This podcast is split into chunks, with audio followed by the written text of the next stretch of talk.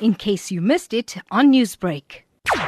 We advise all our members and the public that during this time of New Year, when you're leading up to a long weekend, that if you're leaving home, to please alert your neighbors that you are leaving so that they can keep an eye on your property and also watch if there's any suspicious activity going on in your property. If you have somebody new staying in your property as a house sitter, etc., then inform them so that they are aware that there's a strange car coming in, etc. You should tell them the details of the person who's staying there and the car that they're driving and possibly the person's contact number. For those people who are staying at their residence and not going out, we advise them that if you are having a party, a braai, and you're inviting guests over, doesn't mean that you have numbers in your house and that you are safe.